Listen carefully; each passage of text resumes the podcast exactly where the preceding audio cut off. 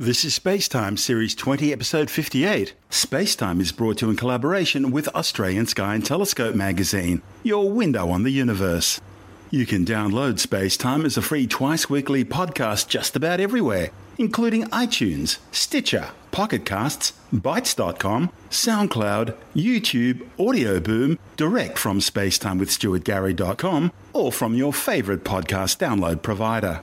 Spacetime is also broadcast coast to coast across the United States on Science 360 Radio by the National Science Foundation in Washington, D.C., around the world through TuneIn Radio, and as in flight entertainment aboard Virgin Australia. Coming up on Spacetime, the shocking results from a new galaxy evolution study, the new particle that's its own antimatter particle, and Jupiter's great red spot is likely to be a massive heat source. All that and more, including the return of the science report, coming up on Space Time. Welcome to Space Time with Stuart Gary.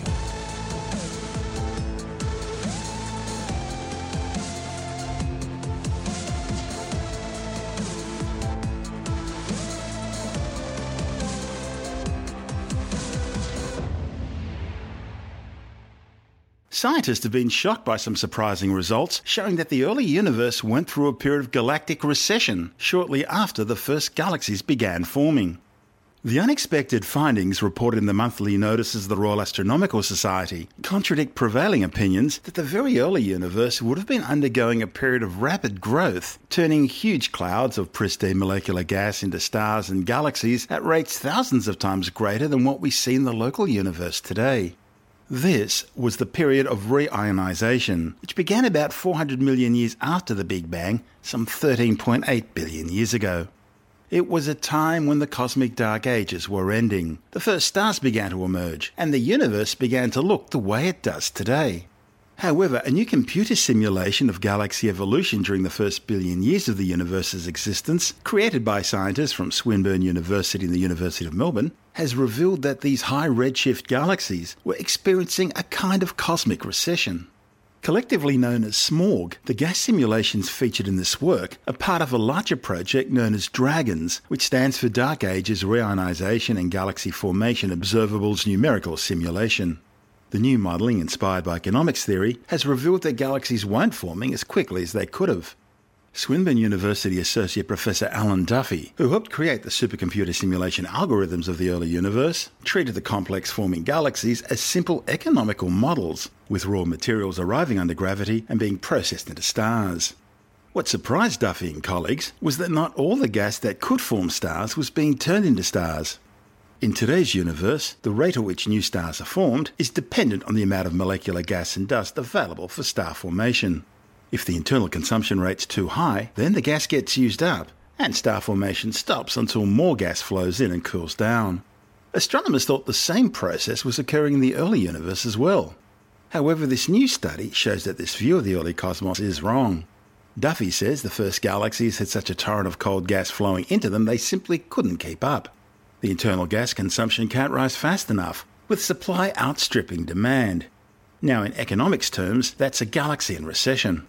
Duffy says it's only when the universe expands over billions of years that the rates of material falling into these growing galaxies slows enough to allow the galaxy to find the balance seen today. The first billion years or so of our, our universe's history, or at least the simulated universes I've looked in depth at, offer a bit of a paradox. We have a picture of cold, dense gas, lots of potential fuel for stars to form, falling in at a great rate into the galaxies. And naively, you would expect them to be booming just huge amounts of, of, star formation, and ultimately that would lead to the entire universe being lit up. Uh, an episode we call the Epoch of Reionization. Yeah, because when you think about it, is that not only was there so much gas available to make stars and galaxies out of, but also it was all so close together because the universe was physically smaller back then. Absolutely, this gas was hundreds thousands of times denser than the universe is today. So things really did happen faster. It did happen at a greater rate. And we kind of expected that to be the case. We thought in this, these simulated universes we'd see the same general form of galaxy growth, which is to say that there's a balance struck between the amount of new stars forming and the amount of gas falling in from outside that galaxy attracted by the gravity to replenish that. For the simple reason, if you form more stars, then you have Uh, gas coming in. Eventually, you'll run out and you'll form less stars and you'll eventually come into balance. But what we found was the opposite to that. The infall rate of gas was so extraordinarily high in those early years of galaxies that it actually overwhelmed the galaxy's ability to process that raw material into stars and, and ultimately to lift its internal demand, the star formation rate, giving us this fairly strange outcome that the galaxies were in a form of recession where the internal demand can't raise or rise to the external supply, which is the definition of a recession, except in this case it lasts for a billion years, if not longer. So a fairly substantial, great uh, financial recession. Are you seeing that model when you actually look that far back in space time? Yes. So we've looked in these simulated universes, placing them essentially as if they were as far away from us as it would be in reality, and we've compared them with the the telescopes, essentially the Hubble Space Telescope images, and they match all the available data. We're pretty confident that what we see these early galaxies forming in this Dragon simulation series uh, led by Professor Stuart Wyithe is actually really what's occurring in those earliest moments of our universe's history, which we are able to see by looking sufficiently deep into the universe with the Hubble Space Telescope that we see those galaxies as they were all those many billions, uh, about 12 and a half billion years ago. The whole thing seems to hang together very well. What you can't do with Hubble is take this kind of careful accountancy approach that we can do with the simulated universe where we do get to understand understand or at least see the motion of all the material and, and count it all and reveal these kind of surprising paradoxes. This must have come as a huge shock. It definitely was uh, a bit of a shock. Um, I went and checked my thinking a few times on this. But look, actually, you know what? It turns out that it does make sense from what we call a, a scaling point of view. And that's simply to say that when you look to the fundamental physics of how material can fall into a galaxy under the force of gravity, that scales much more rapidly with the growth of the universe than does, say, the ability of the galaxy to form stars. So you've got two lines, and essentially they're going to intersect at one point. So, really, in a couple of lines of algebra, you can essentially prove that what this enormous computer simulation taking many months on Australia's most powerful supercomputers has given us as an outcome is actually from the most basic fundamental physics of just simply how fast can a galaxy form stars and how does that change with the universe's density and how quickly can material fall into a galaxy and how that changes with density. You look at the two lines, and you end up getting the answer. But I have to say, it's nice to know that it's some basic physics beneath this paradoxical economic result, but it's also nice to know that the galaxies do eventually come into balance, essentially just a little bit after this ancient period. And essentially, we now live in a Milky Way, indeed a universe where, at least for a galaxy's point of view, the economies are balanced. They are in a form of equilibrium. They only form stars at the rate that material falls in to replenish. It's just on this little planet in our Milky Way that we seem to have a bit more trouble getting our economies balanced. When you pack 10 economists into a room, you'll always get at least 12 different answers. That's got to be food for thought when it comes to anything to do with economics. Yeah, look, I, I think I have more trust and more uh, faith, if you can call it that, in the fundamental laws of physics uh, than I do uh, perhaps in economic models. But when it comes to distilling a complex system like a galaxy, economists have had a bit of a, a bit of um, practice at getting that kind of insight from very complex economic systems here on Earth. So you know what? I think we can learn a little bit from economic theory and approaching the modeling of these complex galaxies in a way that makes sense from uh, economic theory, but let's not capitalize the laws of economics. I, th- I, think we want to keep our physical laws very much higher up on the perch. Explain to me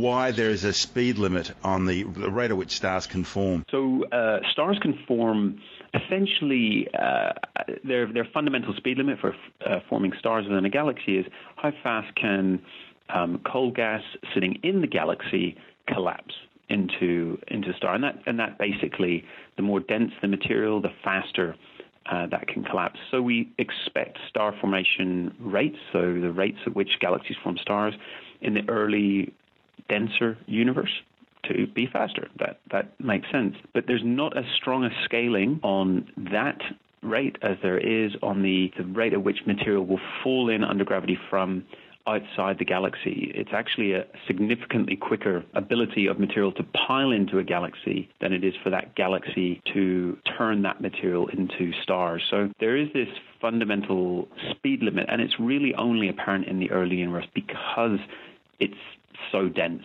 It's so enormously smaller, essentially. So all that material is packed in together more closely and uh, hence more densely. But as I said, it, it really is about the scaling between what the local star formation rate can be and when you go hundreds of thousands of light years away from that galaxy disk, how that material can actually fall in. And it really is just a simple two lines of algebra will tell you that at a certain point in our universe's history, that galaxies will be have been out of balance. Um, I think what was really nice about this work is we showed that it's actually in galaxies that are of great interest to us because these are galaxies that actually light up the universe. They're responsible for essentially, we call it reionizing all of the hydrogen, turning a universe from dark and cold into one that's hot and ionized, and that's the universe that we live in today. It's very much a, a field of active research, and it tells us that our intuition based on local galaxies as we see them today might might not hold true for these objects simply because they are out of balance with the essentially the economic system, simply because they haven't been able to get that link between the star formation and the rate at which material falls in. And as a result, if you use your local bias view of these galaxies, you might get into trouble. Does dark matter play a role in your models at all? And if so, do the properties change over cosmic timescales? We absolutely do have dark matter in these simulated universes. When you create a universe and you don't put dark matter in, you actually don't don't form galaxies.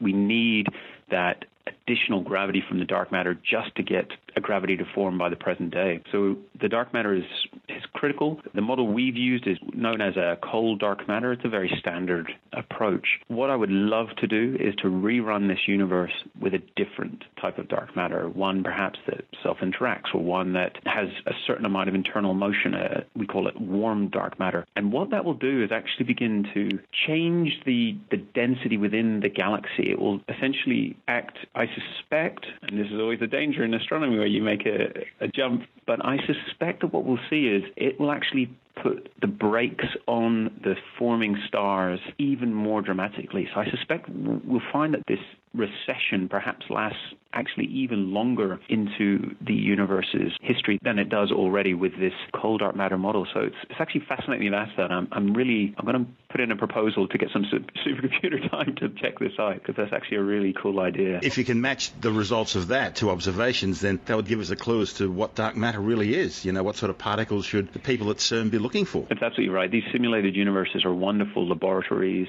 to test the basic laws of physics and, and the ingredients, and that includes um, the nature of dark matter. Uh, so often we change the properties of the dark matter particle, and the uh, the impact is modest, at least for certain ways of looking at a galaxy. So we're always interested in seeing is there another way I can look at that galaxy that might reveal that telltale uh, hint of, of actually what that dark matter perhaps is made of, or, or at least broadly speaking, to direct the particle physics community where to take their experiments, their searches, because right now we're, no pun intended, but we're, we're shooting in the dark here when it comes to dark matter. There really is just, there's essentially as many dark matter candidates as there are theorists, because everyone pretty much comes up with their own candidate just in the off chance that they're right, in which case they get a Nobel Prize, and it's wonderful. But really, we're, we're kind of struggling to get hints on where to be uh, investigating with our detectors here on Earth. So I suspect that, yeah, if there's an imprint from the dark matter's nature on these economic processes within a galaxy, that would be a fascinating way to give some handle on where to take this search. Luckily, Melbourne, which is where you guys are, happens to have a university which is one of the best physics departments in the world. Oh, look, absolutely. In fact, we're, we're really blessed here in, in Victoria. There's the University of Melbourne, who have an incredible particle physics team. They have direct access to CERN. There's actually live video feeds from CERN to the Melbourne offices. So you just walk by and you see a, someone walking by and you wave to each other. It's very, very surreal. As well as, of course, one of the best astrophysics groups in the southern hemisphere, in fact, here at Swinburne. So in such a small location, we have a really unique grouping of experience and world leading experimentation and observation that can maybe get to the bottom of this essentially one of the, the biggest questions in physics, which is what is the nature of dark matter, this stuff that makes up five times more than every atom that we can see in the entire visible universe, every star, every planet, every bit of cloud and gas. And yet it doesn't fit in with the standard model of particle physics at all. It's it's a complete outlier. It, if the astronomers hadn't told the science community about dark matter, we would have had no reason to suspect it, much less that it might be so much more dominant than the atoms and the standard model particles. So we live in a fascinating time, and I suspect that to get to the bottom of something so deep and fundamental to our universe will take all of our different approaches from astrophysics, the observations in astronomy, the simulations of these kind of galaxies, and the particle physics searches, and perhaps together we can answer one of the greatest mysteries in modern science. Since you're looking at high redshift galaxies, do we know yet which came first, the black hole or the galaxy? We suspect that in every significant galaxy there is a supermassive black hole at its core, and they're very much linked, the, the size of the galaxy, for example, and the size of the black hole. What came first? If the black holes are formed from massive stars uh, exploding, and I mean things that are hundreds of population times bigger than stars, our sun, yeah. absolutely, the population threes, they can form in a small clump of material that you wouldn't necessarily call a galaxy. It, it, really would be almost an isolated gas cloud, in which case, around that black hole, you could imagine a galaxy begins to form. So, in that case, the black hole would come first. I suspect that the supermassive black holes actually um, will form within a pre-existing galaxy, or at least something. If you squint, you might imagine this little, tiny, tiny object, still millions of times bigger than our sun, but small relative to the Milky Way. That that galaxy is formed first, and within it, a massive star perhaps has exploded and formed this supermassive black hole. So my money is probably on the galaxy first, and then the supermassive black hole. But gee, when you're talking this early in the universe's history, it's a matter of millions of years. Just a few million years will probably change one paradigm to the next. So, at least as far as the simulations are concerned, this is an outstanding problem and one that we hope to eventually get to the bottom of. But whether the observations might be able to tell one model from the other, maybe with the James Webb Space Telescope. I'm, I'm the eternal optimist, and the technology that we have in the next generation telescopes is so incredible, so exciting that we might get to the bottom of that fundamental question. But for now, I think uh, most theorists would hedge their bet and uh, could come up with very good reasons for why both answers might work. That's Professor Alan Duffy from Swinburne University. And you're listening to Space Time. I'm Stuart Gary.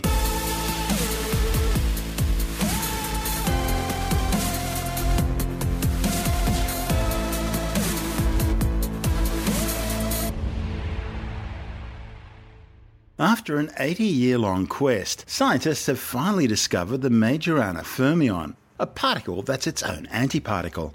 A report in the journal Science claims the discovery could have some real life implications for the building of robust quantum computers. Scientists from Stanford University and the University of California made the discovery during a series of lab experiments on exotic materials. While staggeringly important, the discovery wasn't fundamentally surprising because physicists have thought for a while now that Majorana fermions could well arise out of the types of materials used in this experiment. However, by putting together several elements that had never been put together before, and then engineering things so that this new kind of quantum particle could be observed in a clean, robust way, was a real milestone. The particular type of Majorana fermion which the researchers observed is known as a chiral fermion because it moves along a one dimensional path in just one direction. While the experiments that produced it were extremely difficult to conceive, set up, and carry out, the signal produced by the chiral fermion was clear and unambiguous. Back in 1928, physicist Paul Dirac made the stunning prediction that every fundamental particle in the universe has an antiparticle, an identical twin but with opposite charge.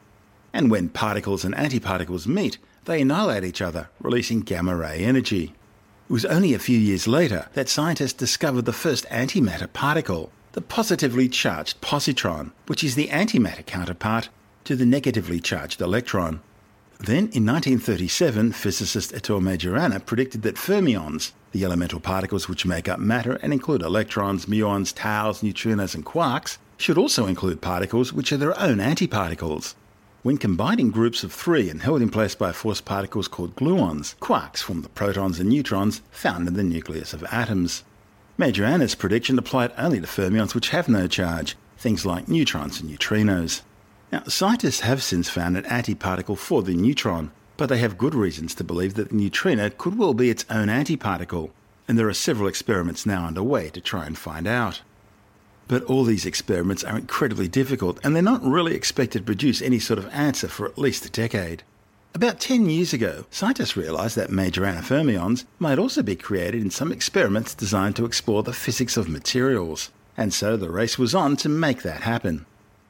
What they've been looking for are quasi-particles, particle-like excitations which arise out of the collective behaviour of superconducting materials which conduct electricity with 100% efficiency. The process that gives rise to these quasi-particles is akin to the way energy turns into short-lived virtual particles and then back again into energy in the vacuum of space, according to Professor Albert Einstein's famous equation E equals mc squared, or energy equals mass times the speed of light squared. While quasi-particles aren't like the particles found in nature, they'd nevertheless be considered real Majorana fermions. Over the last five years, scientists have had some success with this approach, reporting that they've seen promising Majorana fermion signatures in experiments involving superconducting nanowires. The problem is, in those cases, the quasi-particles were bound, pinned to one particular place rather than being able to propagate through space and time. And so it was hard to tell if there were other effects contributing to the signals researchers were seeing. In these latest experiments, the authors stacked thin films of two quantum materials, a superconductor and a magnetic topological insulator, both of which were fitted inside a chilled vacuum chamber, and then sent an electrical current through them. The top film was the superconductor. The bottom was the topological insulator, which conducts current only along its surface and edges and not through the middle. Putting them together created a superconducting topological insulator where electrons move along two edges of the material's surface without resistance, Think of it like cars travelling along a superhighway. The topological insulator was then further tweaked by adding a small amount of magnetic material to it. This made the electrons flow one way along one edge of the surface and the opposite way along the opposite edge. Then the researchers swept a magnet over the stack, making the flow of electrons slow, stop, and switch direction. These changes weren't smooth, but took place in abrupt steps, like identical stairs in a staircase. At certain points in this cycle, Majorana quasi-particles would emerge, arising in pairs out of the superconducting layer and travelling along the edges of the topological insulator just as the electrons did. One member of each pair was then deflected out of the path, allowing researchers to easily measure the flow of the individual quasi-particles that kept forging ahead. Like electrons, they would slow, stop, and change direction, but in steps that were exactly half as high as the ones the electrons took. And it was these half steps which were the smoking gun evidence the researchers had been looking for. The results of these experiments aren't likely to have any effect on efforts to determine if the neutrino is also its own antiparticle. The quasi-particles observed by the authors are essentially excitations in a material which behaves like Majorana particles. But they're not elementary particles, and they're made in a very artificial way in a specially prepared material. Therefore, it's very unlikely that they'll occur in nature.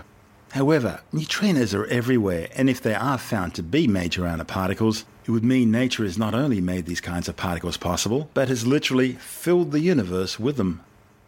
Majorana fermions could be used to construct robust quantum computers which aren't thrown off by environmental noise. That's been one of the big obstacles in quantum computing so far, one of the reasons why we're always saying it's still 20 years off.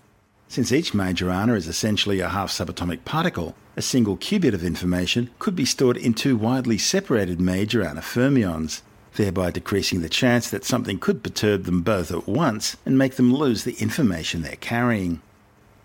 As to what the new particle would be called, well, the authors are toying with the idea of the term angel particle, in reference to the book and movie Angels and Demons, in which a secret brotherhood plots to blow up the Vatican using a time bomb whose explosive power comes from matter antimatter annihilation. However, unlike the book and movie, in the quantum world of the Majorana fermion, there are only angels no demons. You're listening to Space Time. I'm Stuart Gary. If you want more space time, check out our blog where you'll find all the stuff we couldn't fit in the show, as well as loads of images, news stories, videos, and other things on the web I find interesting or amusing. Just go to spacetimewithstuartgary.tumblr.com. That's all one word and in lowercase, and that's Tumblr without the E. You can also follow us through at Stuart Gary on Twitter, at Spacetime with Stuart Gary on Instagram, and on Facebook, just go to www.facebook.com forward slash spacetime with Stuart Gary.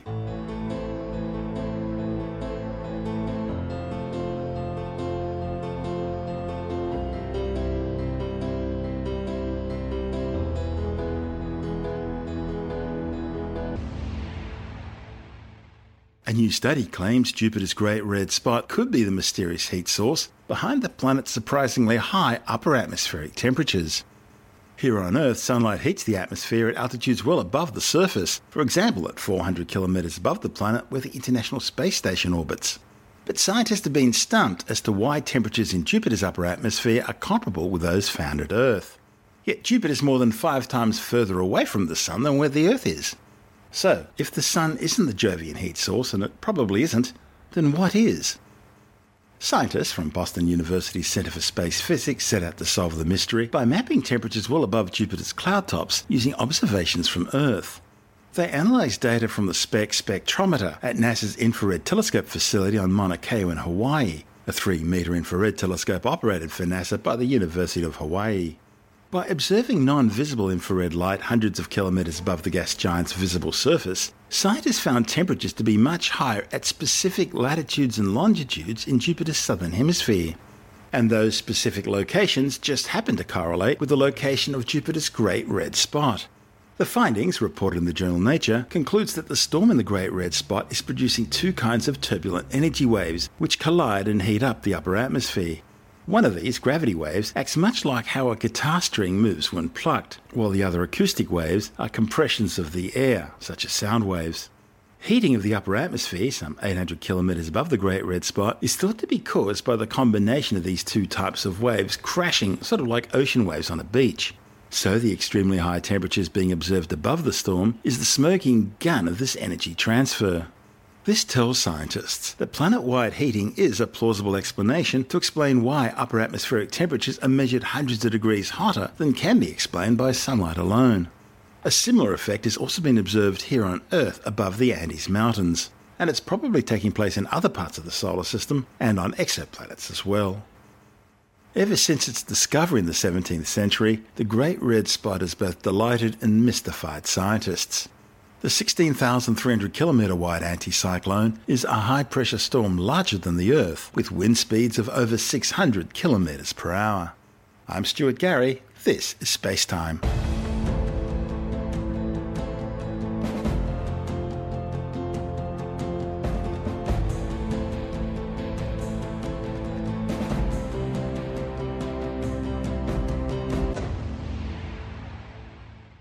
India has launched a new Earth observation satellite. The Indian Space Research Organisation's PSLV C 38 mission successfully blasted into orbit from the Satish Dhawan Space Centre on the coast of the Bay of Bengal, carrying the 712 kilogram Cartosat 2 spacecraft. Built by the Indian Space Research Organisation, Cartosat 2 is the nation's second locally designed and built cartography satellite. It carries a high resolution panchromatic camera taking black and white images of the Earth's surface in the visible part of the electromagnetic spectrum. As well as the Cartosat 2 primary payload, the mission also carried 30 small nanosatellites, weighing a total of 243 kilograms. The nanosats came from 15 countries Austria, Belgium, Chile, the Czech Republic, Finland, France, Germany, Italy, India, Japan, Latvia, Lithuania, Slovakia, the United Kingdom, and the United States. The mission was also the 40th flight for the nation's Polar Satellite Launch Vehicle, or PSLV, and the 17th flight for the PSLV in its beefed up XL configuration, which includes strap on solid rocket boosters. You're listening to Space Time. I'm Stuart Gary.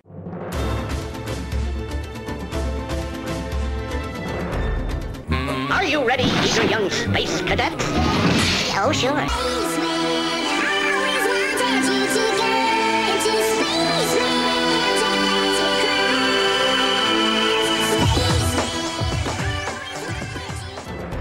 And now in Space Time, let's bring back an old friend we haven't heard since the days of Star Stuff on the ABC, namely the Science Report.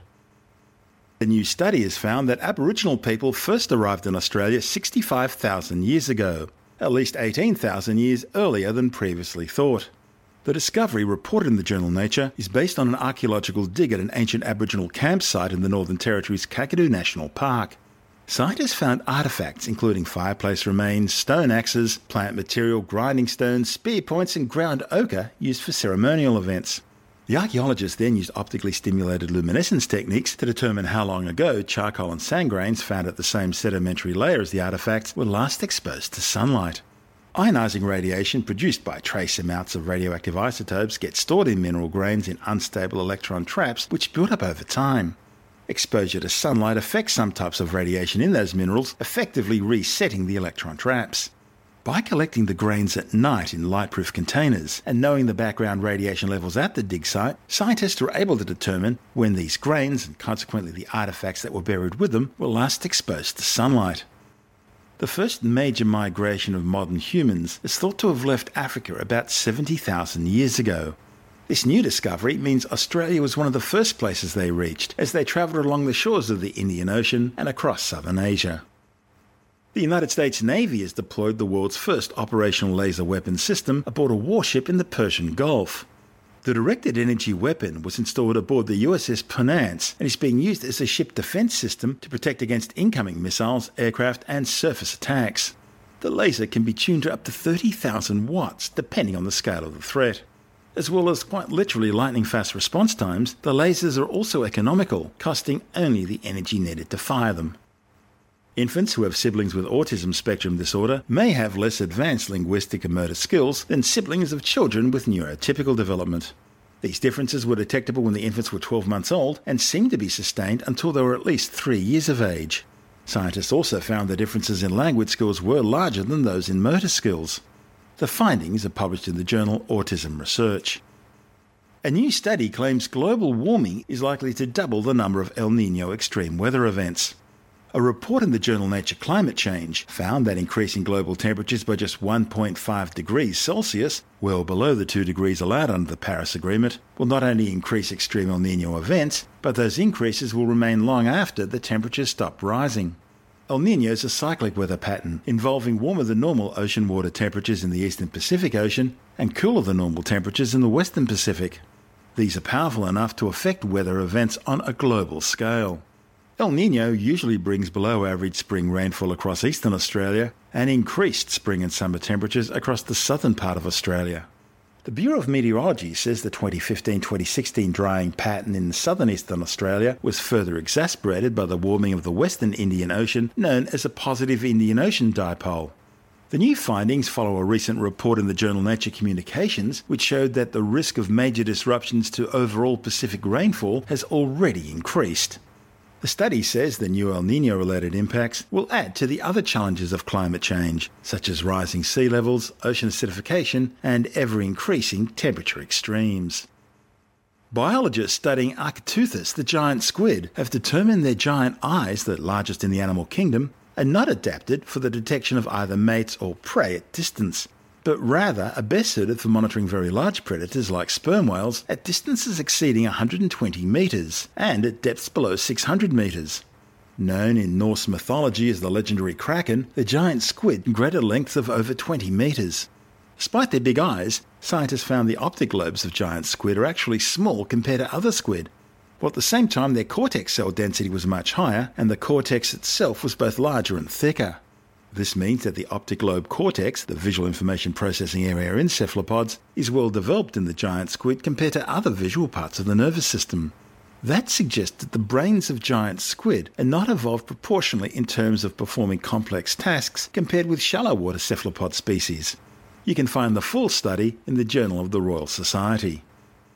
And finally, for now, a new study indicates that bone strength may be inherited and that its genetic determinants are to some extent shared with bone mineral density. The study, reported in the Journal of Bone and Mineral Research, used high resolution three dimensional images to estimate the strength or failure load using a technique called microfinite element analysis. The authors were then able to determine the actual bone strength as an inherited measurement. Knowledge of molecular underlying bone strength is important for predicting an individual's fracture risk and for developing effective prevention and treatment strategies. Future genetic studies of bones can use these measurements to learn more about the genes which are important for skeletal health. I'm Stuart Gary. This is Space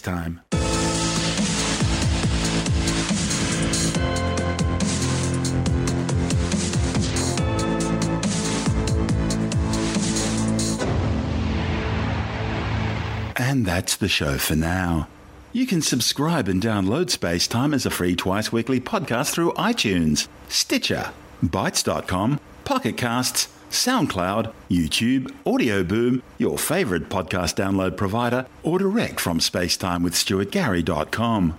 The show's also broadcast coast to coast across the United States on Science 360 Radio by the National Science Foundation in Washington, D.C. Around the world on TuneIn Radio and as part of Virgin Australia's in flight entertainment. If you want more space time, check out our blog where you'll find all the stuff we couldn't fit in the show, as well as loads of images, news stories, videos, and other things on the web I find interesting or amusing.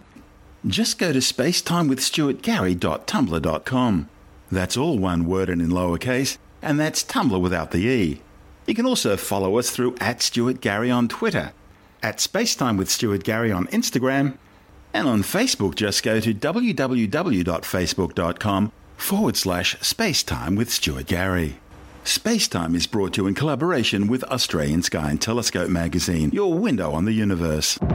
You've been listening to Spacetime with Stuart Gary. Subscribe at iTunes, Stitcher, Pocket Casts, or Audio Boom. This has been another quality podcast production from Bitesz.com.